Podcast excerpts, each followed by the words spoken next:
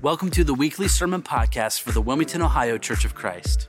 We pray that this message will inspire you and help you grow closer to God in your faith. Be sure to stick around after the message to find out more about how you can take your next best step. Enjoy the message.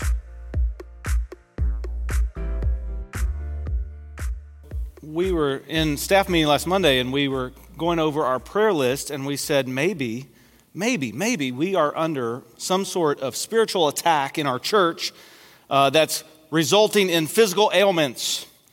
Uh, we, we went through our lists. We had uh, someone in our church, a servant leader in our church, battling depression with suicidal thoughts. We've had several people in the hospital. Um, we've had several people with surgeries. We've had several people with sickness, with the flu. They just were unable to serve. I'm getting ready to have surgery, and we said, maybe we are under attack. And we prayed we prayed that God would protect our church. And I, and I would encourage you and ask you to pray for our church too. But we have in Scripture, in chapter 8 of Acts, what the first century church, the first church did when it fell under physical attack. In chapter 8, it describes exactly what the church is supposed to do if it is ever under an attack Uh, because that church was under attack. Christians were being hauled off to jail, Christians were being put to death, and the, it tells us, you know, we worship the same God the church worshiped in the first century. So maybe we should follow some of the healthy patterns that church revealed to us and is written down in Scripture to instruct us. So if you would, if you wouldn't mind, I'll pray to ask the Holy Spirit to help us to understand and see, and then maybe even copy the healthy practices of the first church that we're going to read about in chapter 8 of Acts. Let's pray. God, I, I do ask for your protection over our congregation, and I even uh, lift myself up to you in prayer and ask that you would bring about a healing in me, whether it's through a miraculous means or through surgery. But we recognize you as the same God, the same God that we read about in Scripture that, that brought healing, that brought change, and the same God that raised Jesus Christ from the dead, who promises us a resurrection from the dead. Lord, we trust you. We don't know how you're going to protect us, and we don't know how you're going to move in powerful ways in our congregation, but we trust you, and we have seen you do powerful things already. And we ask, since you are the same God, that you would put your favor on us once again as we lift up the name of Jesus Christ. God, would you allow the Holy Spirit today, this morning, to teach us from Scripture what we need to see and, and allow us to become the people you are calling us to be. It's in Jesus' name I pray. Amen. In Acts chapter 8, the church is under attack. You know, Acts chapter 8 follows chapter 7. Chapter 7, there is the first martyr in the church, Stephen. Um, they took Stephen out. They, they disliked him so much. They disliked what he was saying so much because he said, he, he told them the good news of Jesus. And they hated that so much that they closed their ears, they gnashed their teeth, and they stoned him to death. When they stoned him to death, the scripture tells us that um, as they were throwing rocks and killing him with stones, that they took their coats off so they could get, you know, get a good wind up. They put their coats at this leader named Saul. And Saul approved the killing of Stephen. And then Saul went about to homes where he would go into homes, he would find the Christians, he would drag them out to prison, and he wanted them put to death too. And so the church had this attack on it, and everybody scattered. And that's where we pick up the story of the first century church in chapter 8, verse 4. And if you'll allow me, I would like to read verses 4 through 24, and then we'll break it down on some patterns that we need to follow since we worship the same God, since we are following the healthy patterns of the first church some patterns from chapter 8 we need to follow as well. Here's what um, Acts chapter 8, verses 4 through 24 say. Therefore, those who had been scattered went about preaching the word. Philip went down to the city of Samaria and began proclaiming Christ to them. The crowds, with one accord, were giving attention to what was said by Philip as they heard and saw the signs which, was, which he was performing. For in the case of many who had unclean spirits, they were coming out of them, shouting with a loud voice, and many who had been paralyzed and lame were healed. So there was much rejoicing in that city. Now there was a man named Simon who formerly was practicing magic in the city and astonishing the people of Samaria, claiming to be someone great. And they all, from smallest to greatest, were giving attention to him, saying, This man is what is called the great power of God. And they were giving him attention because he had for a long time astonished them with his magic arts. But when they believed Philip preaching the good news about the kingdom of God and the name of Jesus Christ, they were being baptized, men and women alike.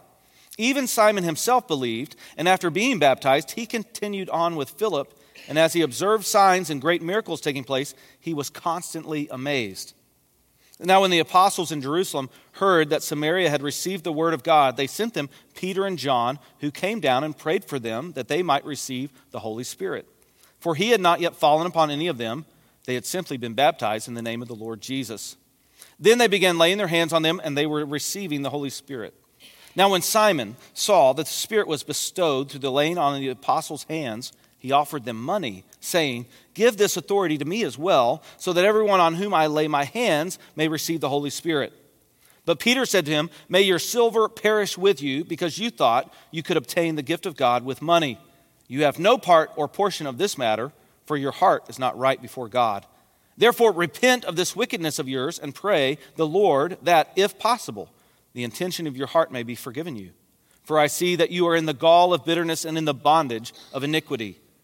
But Simon answered and said, Pray to the Lord for me yourself, so that nothing of what you have said may come upon me. So when they had solemnly testified and spoken the word of the Lord, they started back to Jerusalem and were preaching the gospel to many to many villages of the Samaritans. So we see the church under attack, and what do they do first? They come under attack. Paul is taking them out of homes, he's putting them in prison, he's even, they're even killing some. And what do we see the church do? We see the church spread the gospel. The purpose of our church doesn't change even if we come under attack. We are to go ye therefore and make disciples of all nations, baptizing them in the name of the Father, the Son, and the Holy Spirit, and teach them to obey all that Jesus has commanded. Our purpose doesn't change if we get sick. Our purpose doesn't change. If some of our servant leaders don't can't serve, then we have several other people in our church step up and serve in their place. The purpose of the church continues. The first century church came under attack and they spread the gospel. Chapter 8 verse 4 says, "Therefore, those who have been scattered went about preaching the word. Philip went down to the city of Samaria and began proclaiming Christ to them." What was the what was proclaiming Christ? What do you think that looked like for Philip? I'm sure he said, he would say something like, This Jesus Christ was sent by God to come and live on earth as a human, just like us. But, and he was tempted in every way we are, but he did not sin. And because he didn't sin, he could die as a sacrifice for your sin. Because he's God in the flesh, he can die for all man's sin. And he can cover over, he literally can cover over your sin, and where God will declare you not guilty. He can cure your sin sickness and heal, heal your sin sickness and pay the sin debt that you owe. I wonder if he said something like this Jesus Christ died on the cross for your sins, was buried, and on the third day rose from the dead. And he is still alive, and he asks you, trust in him and follow him. I wonder if that was part of the good news that Philip preached you know, Philip here, as he is proclaiming Jesus Christ to the people of Samaria, he's fulfilling God's desires. In chapter 1 of Acts, verse 8, when Jesus with, with, was with his disciples, he said, You are going to receive power from the Holy Spirit when the Holy Spirit comes upon you. And after you receive power, you're going to be my witnesses in Jerusalem and Judea and in Samaria. Philip is fulfilling this call from Jesus to spread the gospel, be a witness for what Jesus has done. You know, God's plan has always been that all people of all nations would be in his kingdom. Way, way back in Genesis, the very first book of the Bible, when God is separating out a family um, and telling us about that family, he says to Abraham in Genesis chapter 12, he said, I will make you a great nation. I will bless you. I will make your name great. And so you shall be a blessing. And I will bless those who bless you, and the one who curses you, I will curse. And in you, in you, Abraham, in you, Abram, all the families of the earth will be blessed. God's plan, even from the beginning, was to bless all families, all nations. In Isaiah chapter 42, God speaks to his servant. He's talking to Jesus Christ. Here he says, I am the Lord. I've called you in righteousness. I will also hold you by the hand and watch over you, and I will appoint you as a covenant to the people, as a light to the nations. Jesus Christ came to earth, but he is the Messiah, the Savior, the rescuer for everyone who would believe. And it's not supposed to just be a small group, it's supposed to be to anyone and everyone. And the first church, well, the first church was made up of Jewish believers who followed Jesus. And in that day and age, they, the Jewish believers, did not like anybody from Samaria.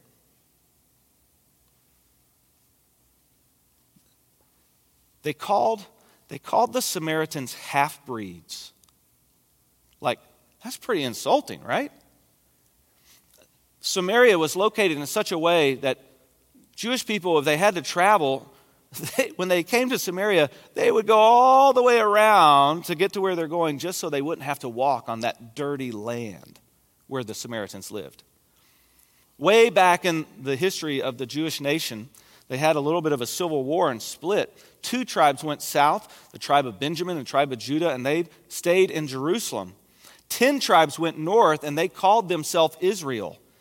Well, God was uh, warning both Israel and Judah, these two split nations of the nation of Israel. He warned them over and over again stop worshiping idols. Don't worship idols. Don't worship idols. Don't worship idols. Don't, don't be sexually immoral. Don't be sexually immoral. He warned them over and over and over again. And finally, Finally, God brought judgment on the nation of Israel. And the Syrians came in. This happened at seven, around 720 BC.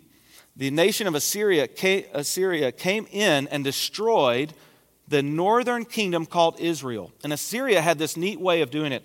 When they would capture places, they would take the people they captured and they would transplant some of them all over different nations. And they would bring transplants from those different nations into the new city they had captured. Assyrians, this is pretty wise of the Assyrians. If you don't belong to a land, you're less likely to revolt. If you lose all of your community and you lose what you love, you're less likely to revolt. And the people they moved into northern Israel married some of the Israelites that were left there. And so the people in the south, where Judah was, they said, Oh, no, those Jewish people are no longer pure they're half breeds, they're mixed with other races.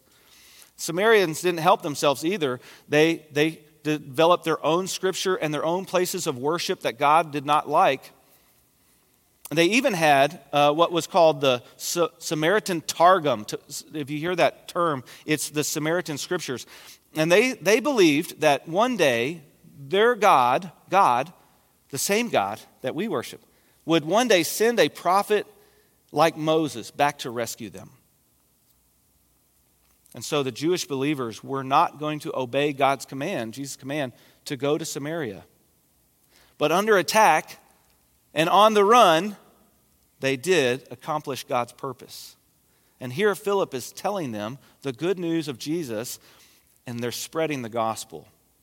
You know, our purpose as a church is to take the gospel, spread the gospel to as many people as we can. And it needs to kind of be on our, on our mouth, on our tongue, ready to tell people the good news of Jesus Christ, ready to use that in conversation, ready to bring people who are far from God close to God. We need to spread the gospel. Uh, number two, from this passage of chapter 8, we need to trust the gospel. We need to trust the good news of Jesus Christ. We need to trust that when we tell the good news of Jesus Christ, it is better news than anything the world has to offer. We need to trust that God's word is so good and the Holy Spirit is going to empower it so much that it will, it will take over any type of idea or worldly uh, way of living in, in such a way that it will change people from the inside out. And that's what we see in chapter 8. Verse 9 says this There was a man named Simon who formerly was practicing magic in the city and astonishing the people of Samaria, claiming to be someone great. And they all, from the smallest to the greatest, were giving attention to him, saying, This man is what is called the great power of God. And they were giving him attention because for a long time he astonished them with his magic arts. Now, the scripture doesn't clarify really whether Simon is using magical arts from the occult or he's an illusionist, like we might see on stage today doing magic tricks. In the scripture, there, there t- comes a time where people tap into spiritual powers that God says we need to leave alone. God never says in the Bible that occult practices don't work, He just says don't do them.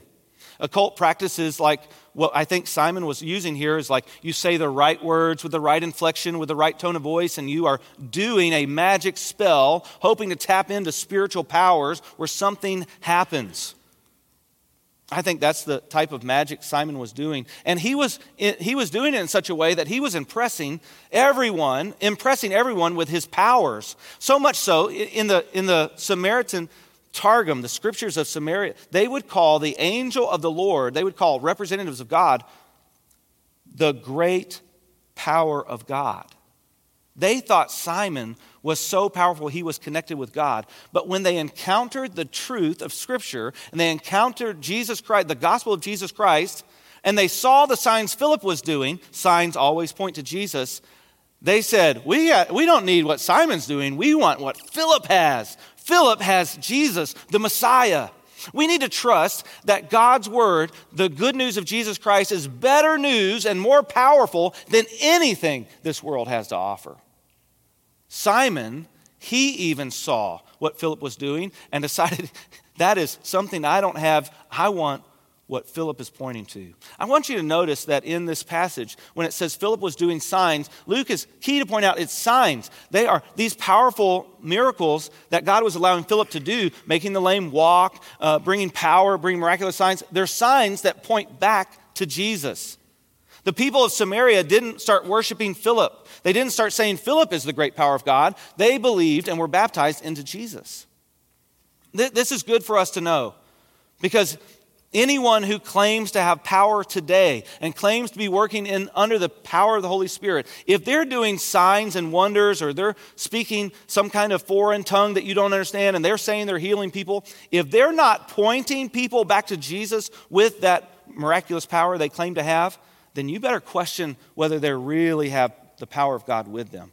If they're focusing on themselves and they're asking you to send money to them so that their jet can have fuel, you need to really question whether they're practicing the power of God or they're just trying to steal money from you.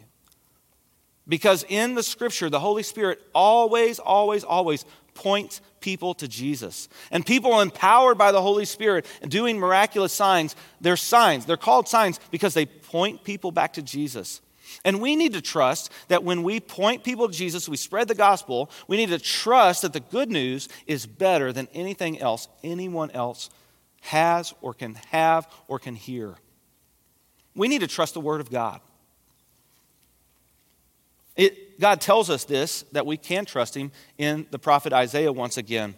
In chapter 55, God says it this way he said, For as the rain and the snow came down from, come down from heaven and do not return without watering the earth and making it bear and sprout, and furnishing seed to the sower and bread to the eater, so my word, so my word, so my word, so will my word be which goes forth from my mouth.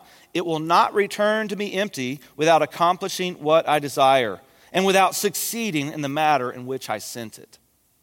God is making a promise that we can trust that His Word is going to grow those seeds of faith that we have planted and watered. His Word is going to grow faith in other people, and the Holy Spirit is going to use His Word to change people. When I was growing up, one of my mentors who was teaching me to preach, he said, I always like to put a lot of scripture into my sermons. And that way, I at least know that if I speak the words of God, the scripture, it's going to go out and not come back empty. In fact, sometimes God will speak through the scripture that is presented in spite of what the preacher says. Sometimes, if, as long as I'm teaching the word, as long as I trust that God is going to accomplish his purposes, we need to make sure we trust the word of God.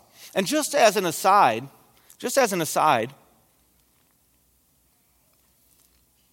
Philip was preaching the good news of Jesus, but he didn't stop with just believe in Jesus. He must have also been teaching them to be baptized into Jesus because it says they believed and were baptized. the Church of Christ, with a tribe of Christians that we say we belong to, is kind of known for for really being a stickler about the Bible. Where the Bible speaks, we speak, and where the Bible is silent, we are silent, was a slogan of, of the first Church of Christ people. And what that means is like, we want to do things by Bible names and call things by Bible names, and the Bible tells you to do something, we're supposed to do it. The Bible disagrees and says, don't do it, we're not supposed to do it. But if the Bible's silent, we're supposed to use wisdom in that area. Maybe there's some freedom that God gives us. Another thing the Church of Christ is known for is that we teach to be baptized by immersion. This is what we see in the first century church. In fact, we're, we're kind of known for this in such a way that um, sometimes other tribes of Christians don't like us. There's a, there's a professor at Cedarville right now that if you were to bump into him and tell him you attended this church, he would say, Oh, don't go to the Church of Christ where Dale McCamish preaches because he preaches a false gospel because he teaches people to be baptized. And what this professor will say is that if someone believes, they just need to say a prayer and they're saved. Well, I think the sinner's prayer is a beautiful prayer. You know, in the sinner's prayer that um, a lot of tribes of Christians preach, they say, if you believe in God, just say this prayer. And in the sinner's prayer, there's there's a confession of faith. I believe in Jesus. And there is a call to repentance. They say they acknowledge I'm a sinner and they say, I want to change from my old way and I want to start following Jesus. And that is a beautiful prayer. In fact, in the scripture, it says in Romans chapter 10, if you believe with your heart and confess with your mouth, you will be saved. And that's wrapped in the sinner's prayer. But nowhere in Acts is anyone saved where they're not also baptized. In fact, I have a chart I'd like to show you. This chart, there are 11 conversion stories in Acts.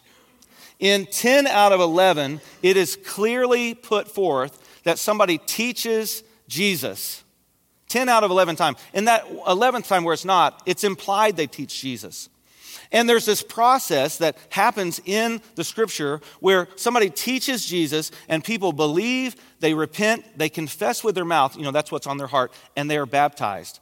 And in these 11 conversion stories, there is the teaching of Christ, there is explicit, these people believed, or it's really implied. These people confess their faith, or it's implied. And these people repent. It's really out. They change their ways, or it's really implied. But 10 out of 11 have that person being baptized. In the conversion stories of Acts, only sometimes does it spell out they believed explicitly. Only sometimes does it say they confess. Oh, actually, only once. It says only a couple. Once it says they actually confess with their mouth, and only three out of the eleven it clearly says they repented. You can't be saved without repenting. You can't be saved if you don't turn from your old life to take on the new life of Christ. It's just impossible. But only three out of the 11 explicitly state they repented. But 10 out of 11 explicitly say they were baptized. We can't miss this when we're giving the good news of Jesus Christ to somebody. We can't stop with just believe and you're fine because nowhere in Scripture does it say just believe and you're fine. In fact, the only place it says just believe is in James, where James says demons believe. Demons believe and they shudder because they're not saved. That's an aside. I have to point out because the Samaritans, they hear the good news of Jesus and they believe and are baptized. Simon hears the good news of Jesus and it's so powerful to him, it's more powerful than his occult practices. He believes and is baptized. And then he starts following Philip everywhere he goes, watching and amazed at what Philip can do that Simon couldn't do. We have to spread the gospel and we have to trust the gospel. But we need to spread it like the first century church was spreading it. And then there's something that will happen. The gospel will either unite us or divide us. The good news of Jesus unites and it divides. First, I want to show you where it unites. This is in Acts 8 14 through 17. Now, when the apostles in Jerusalem heard that Samaria had received the word of God, they sent them Peter and John, who came down and prayed for them that they might receive the Holy Spirit. For he had not yet fallen upon any of them, they had simply been baptized in the name of the Lord Jesus. Then they began laying their hands on them and they were receiving the Holy Spirit. Luke is pointing this out to us because this is not the normal pattern. Luke wants us to be aware the Holy Spirit had not yet fallen on them, and he wants us to recognize as we're reading this whoa, something is off here. The normal pattern is what Peter stated in Acts chapter 2 Repent and be baptized, every one of you, for the forgiveness of sins and the gift of the Holy Spirit. And this promise is for you and all who are far, away. Luke wants us to notice the Holy Spirit didn't come when they were baptized. There's something off here. And why does Luke want us to see this? There are some tribes of Christianity who have developed whole systems of theology from this one little verse where Peter and John laid their hands on them to receive the Holy Spirit. One, one tribe of Christians says, well, that's the second baptism by the Holy Spirit, which you have to partake in, where you receive the Holy Spirit because somebody put their hands on you. Now, I, am going to tell you where I, I think that's probably not accurate. There's another tribe of Christians, including us, who say, see, the signs of the Holy Spirit were only given by the apostles' hands, laying their hands on them. It's right here in the scripture. I don't think that's what this passage is teaching.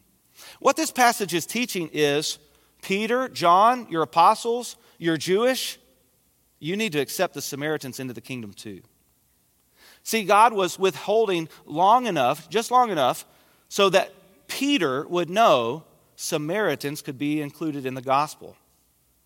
Peter wasn't going to go to the Samaritans. He was Jewish. Remember what he thought about Samaritans? When the church was scattered, what did the apostles do? They stayed in Jerusalem with the other Jewish believers.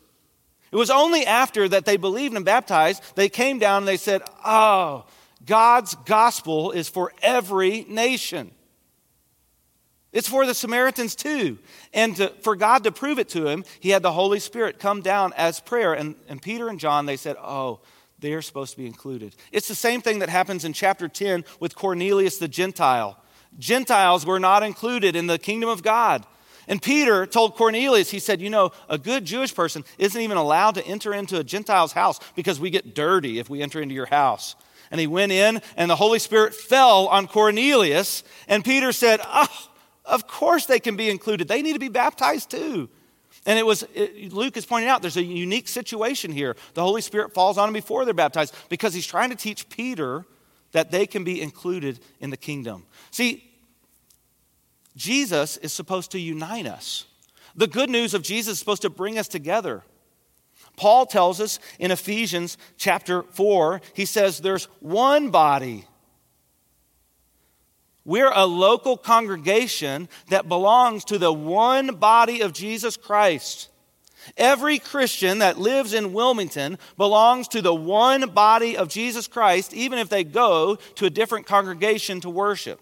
Every Christian in the state of Ohio belongs to the one body of Jesus Christ, even if they don't call themselves Church of Christ. Every Christian in the United States belongs to the one body. You see where this is going? Every Christian in the entire world belongs to the one body of Jesus Christ. Every Christian that has ever lived and every Christian that will ever live belongs to the one body of Jesus Christ. There is one body and one spirit. Just as you were called in one hope of your calling, one Lord, one faith, one baptism, one God and Father who is over all and in all. That's where we get only one baptism, not a second baptism. Paul says there's only one of them. This is why Luke points out that it's weird they didn't receive the Holy Spirit when they were baptized. And it's weird that Cornelius received the Holy Spirit before he was baptized. The Holy Spirit can do that kind of thing to wake us up and shake us and say, go spread the gospel and trust the gospel.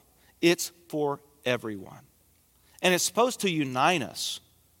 This passage from Paul here, who there's one body and one spirit, he's calling the church of God, every Christian believer, to unite as one body. That reminds me of one of my favorite preacher jokes. You can put any denomination in here you want, but I'll use Church of Christ since we're sitting here person dies and goes up to heaven. He meets Peter at the pearly gates. Peter starts showing him around heaven, and they're all together as one body of Christ, worshiping the Lord Jesus. Every Christian that's ever lived is worshiping the Lord Jesus. And then Peter goes on, shows him the golf course and the buffet lines. That's how I envisioned heaven. And then and then, oh, way off in the corner, he sees a little building. Way, Peter hasn't shown him. And the guy says, Hey, Peter, what's that building down there? He said, Oh, that's the Church of Christ. They don't think anybody else is up here yet. You can do that with any denomination. Denominations divide, but we are united under one God. We're united by the name of Jesus Christ. And it's the same God that was around in Acts chapter 8. It's the same God that was around in Isaiah 700, uh, 720 BC. It's the same God that when Israel was destroyed, it's the same God. One God, one Father over all and in all. One faith, one Lord, one baptism. That's supposed to unite us. And we need to trust that when we teach the Word of God, when we say the Word of God, it will go out and not come back empty. It will accomplish what God's goals are in it. We don't need to be scared about it. We just need to hold out the truth as many times as possible as we can. Last Tuesday, we had a pastor prayer meeting, and um, we, we meet weekly. We used to meet on Wednesdays, now we meet on Tuesdays because we're teaching release time Bible education to eighth graders. We meet on Tuesday and we pray about our community, we pray about our families, we pray about our churches, and they're pastors from every denomination. And we had a new pastor show up this past Tuesday. His, his name is Sean Powers. And he showed up. We invited him to come pray with us. He's kind of new to the area. And so we all get together, we start praying. And um, we pray for our church, we pray for our community, we pray for our family, and it comes around Sean's turn to pray, and all he does is he says, This reminds me of Scripture. And he just quotes Scripture as his prayer. And then we, we kind of go around, kind of different people are praying again. It comes back around to Sean, and he quotes Scripture as his prayer. He just says, This reminds me of the passage of Scripture, and he says the Scripture, and he just quotes it out, out there. And we're all thinking, Who's this holy roller with us? But wouldn't it be great if, like, every word out of our mouth was scripture? Wouldn't it be incredible that we just spoke encouraging scripture words to one another with hymns and songs, all to build up the body of Christ? Wouldn't it be incredible if we were so embedded in the scripture that it just came out of our mouths because that was the only thing we're thinking of? John Bunyan, years ago, it said that if you cut him, he would bleed scripture. And Sean Powers, associate minister from a church not really in Wilmington, just outside of Wilmington, he, he was just speaking scripture as he prayed. You know, because he trusts the word of God will go out and not come back empty. He trusts that it will accomplish what God wants it to accomplish. And that word of God is supposed to unite us together. One God, one faith, one Lord, one baptism. We're supposed to be united. God was using that, that thing that's weird in there to unite the church. He said the Samaritans have to be united with the church because it's only one body of Christ. Remember what Jesus told Peter in Matthew chapter 16? He said, Peter, you are the rock, and upon this rock I'm going to build my church. Peter's like, yeah. And Jesus is like, the gates of hell won't be able to stand against our church. Peter's like, yeah. I can just see Peter doing that. I don't know if he did that or not. And then Jesus says this weird phrase. He says, Peter, I will give you the keys of the kingdom of heaven. Whatever you bind on earth shall have been bound in heaven. Whatever you loose on earth shall be loosed in heaven.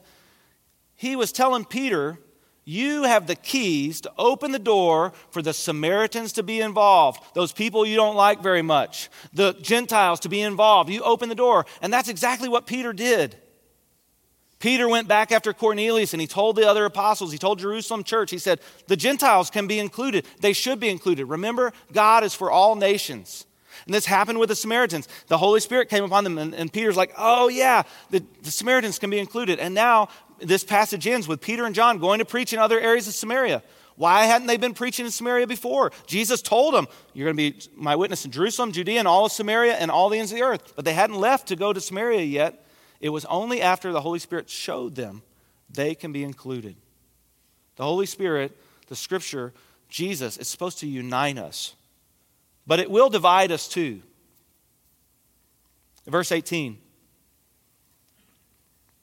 Now, when Simon saw that the Spirit was bestowed through the laying on of the apostles' hands, he offered them money, saying, Give this authority to me as well, so that everyone on whom I lay my hands may receive the Holy Spirit. Notice Simon didn't ask for the Holy Spirit, he asked for the ability to give the Holy Spirit away. Peter said to him, kind of like, you, you can take your money and go to you know where, is kind of what it says. Uh, the, the, the pleasant way say, says, May your silver perish with you because you thought you could obtain the gift of God with money. You have no part or portion in this matter, for your heart is not right with God. That's the same kind of phrase that Jesus used with Peter. Remember Jesus in the upper room? He was washing the disciples' feet. He came to Peter. He said, I need to wash your feet. And Peter said, You're not going to wash my feet, Lord. That's for slaves. You can't do it. I'm not going to put you. And Jesus said, Peter, if I don't wash your feet, you can have no part of me. This is the same phrasing that Peter says to Simon Your heart is not right with God. You're not going to have any part of this. Therefore, repent of this wickedness of yours and pray the Lord. Pray the Lord that, if possible, the intention of your heart may be forgiven you. For I see that you are in the gall of bitterness and in the bondage of iniquity. Gall of bitterness and bondage of iniquity is kind of like the Old Testament way of saying you are worshiping idols, you're selfish, you're only concerned about yourself, and you're gonna, that's going to kill you. That's a path of destruction. It's a path that leads to death. Remember, Simon, he used to be the big deal in Samaria. People used to come to him and say he was the great power. Now here's his chance. He can have the old life back. But Jesus says when we come to him, we have to leave our old life behind. Jesus said, You have to be willing, if I command you, to sell everything you own and come follow me. He doesn't command that to everybody, but he commands that to some. Jesus says, You have to love me more than you even love your families. Jesus says, If you want to gain life, you have to lose your life. Jesus says, Take up your cross and follow me. Count the cost of being a disciple because it takes everything that you are and you give it all to Jesus. Simon, here in this passage, he hadn't given everything to Jesus. He was still kind of holding on to that old life. He, he said, Man, I could just get back to that old way. I'm going to have back surgery on Friday. And the same conditions that are on me, one of our elders had to have several months ago. One of our elders, Jeff Wall, he, he Jeff Walls, he had back surgery several months ago. And I remember him in the elders in the elders room and he was explaining what was going to happen. He said, You know, for two months, this is what Jeff Walls was saying then. He said, For two months, I'm not allowed to bend, lift, or twist, and I can't pick up anything over five pounds. And I remember thinking, How could you ever survive that way? How could you do it? And you know what the doctor told me that's going to happen after I have surgery Friday? He said, For two months, you're not supposed to bend, lift, or twist, and you're not allowed to pick up anything over five pounds. So I texted Jeff. I said, Jeff, how, how did you even do this? How can anybody survive that way? How did you make it? And Jeff, one of our elders, he texted me back. He said, Dale, you need to use this time wisely and for the Lord it's not a vacation. You're not on unemployment, but you are not going to be able to do some things that you are used to doing. And you need to focus on the things you can do. You need to be more in prayer, more in meditation with God, more in Scripture, because God has given you this opportunity to draw closer to Him.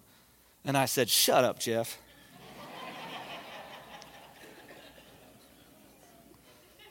Isn't that great advice, though? But I want my old way of life.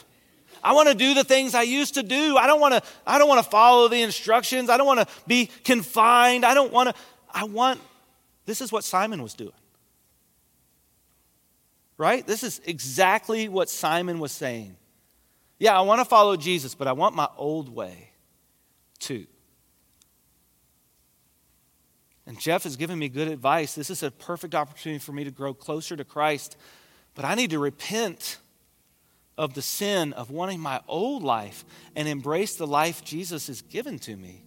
Do I trust God enough to do that? When Jesus calls us, he calls us to put to death our old life and take up his new life, which is a life of slavery and sacrifice to our master and king, Jesus Christ. And every time I'm encountered with that, I realize that I have failed. I haven't spread the gospel enough. I haven't trusted the word enough. I've wanted, I've wanted to hang on and cling to my old life. And you know what Jesus tells us to do when we do that? He says, Turn to me for forgiveness. We have in our possession, if, if you were able to grab it, communion from our door. We have these communion packets. This is the time we're supposed to remember and turn to Jesus and remember the forgiveness He's given us where we have failed to turn to Him and obey. This is a time of remembering where we're supposed to remember that Jesus Christ, He covered over our failures, our sins, our rebellion with His sacrifice on the cross. Would you take the bread out?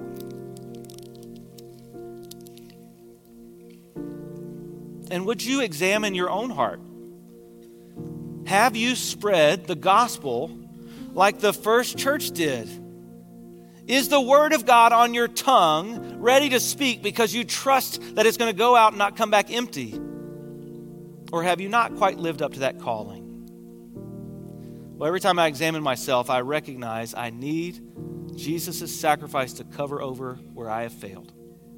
And I remember his sin went into the, my sin went to his body, and your sin went into his body, and God punished that sin in Jesus so that we don't receive the punishment. Would you remember that and participate in the bread?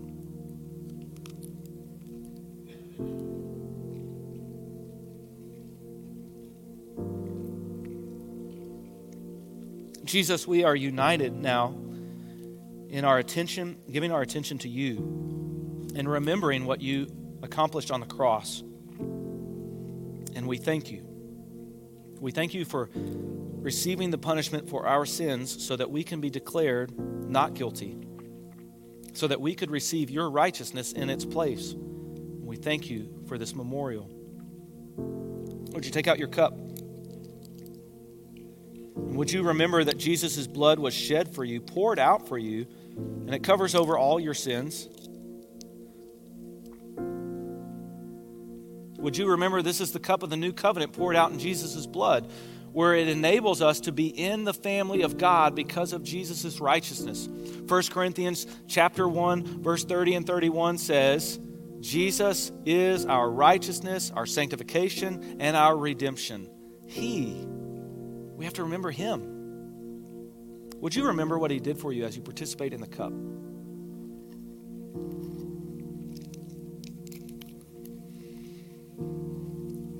God, we praise you and thank you that you sent Jesus Christ to die on the cross for our sins and in our place.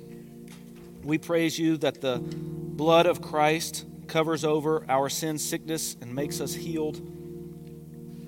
And you forgive our sin debt that we couldn't pay through your sacrifice. Lord, we praise you that Jesus was died and was buried and on the third day rose from the dead to promise us that we will have a resurrection too, and that He is going to come back fully alive to get us and take us home. God, we thank you for this memorial service you call communion. It's in Jesus' name we pray. Amen. We hope you have enjoyed this message. If you need someone to pray with you, talk to, or maybe you just want more information about our church, be sure to fill out a Connect card so we can reach out and help you take your next best step. Thanks again for joining, and we will see you back here next time.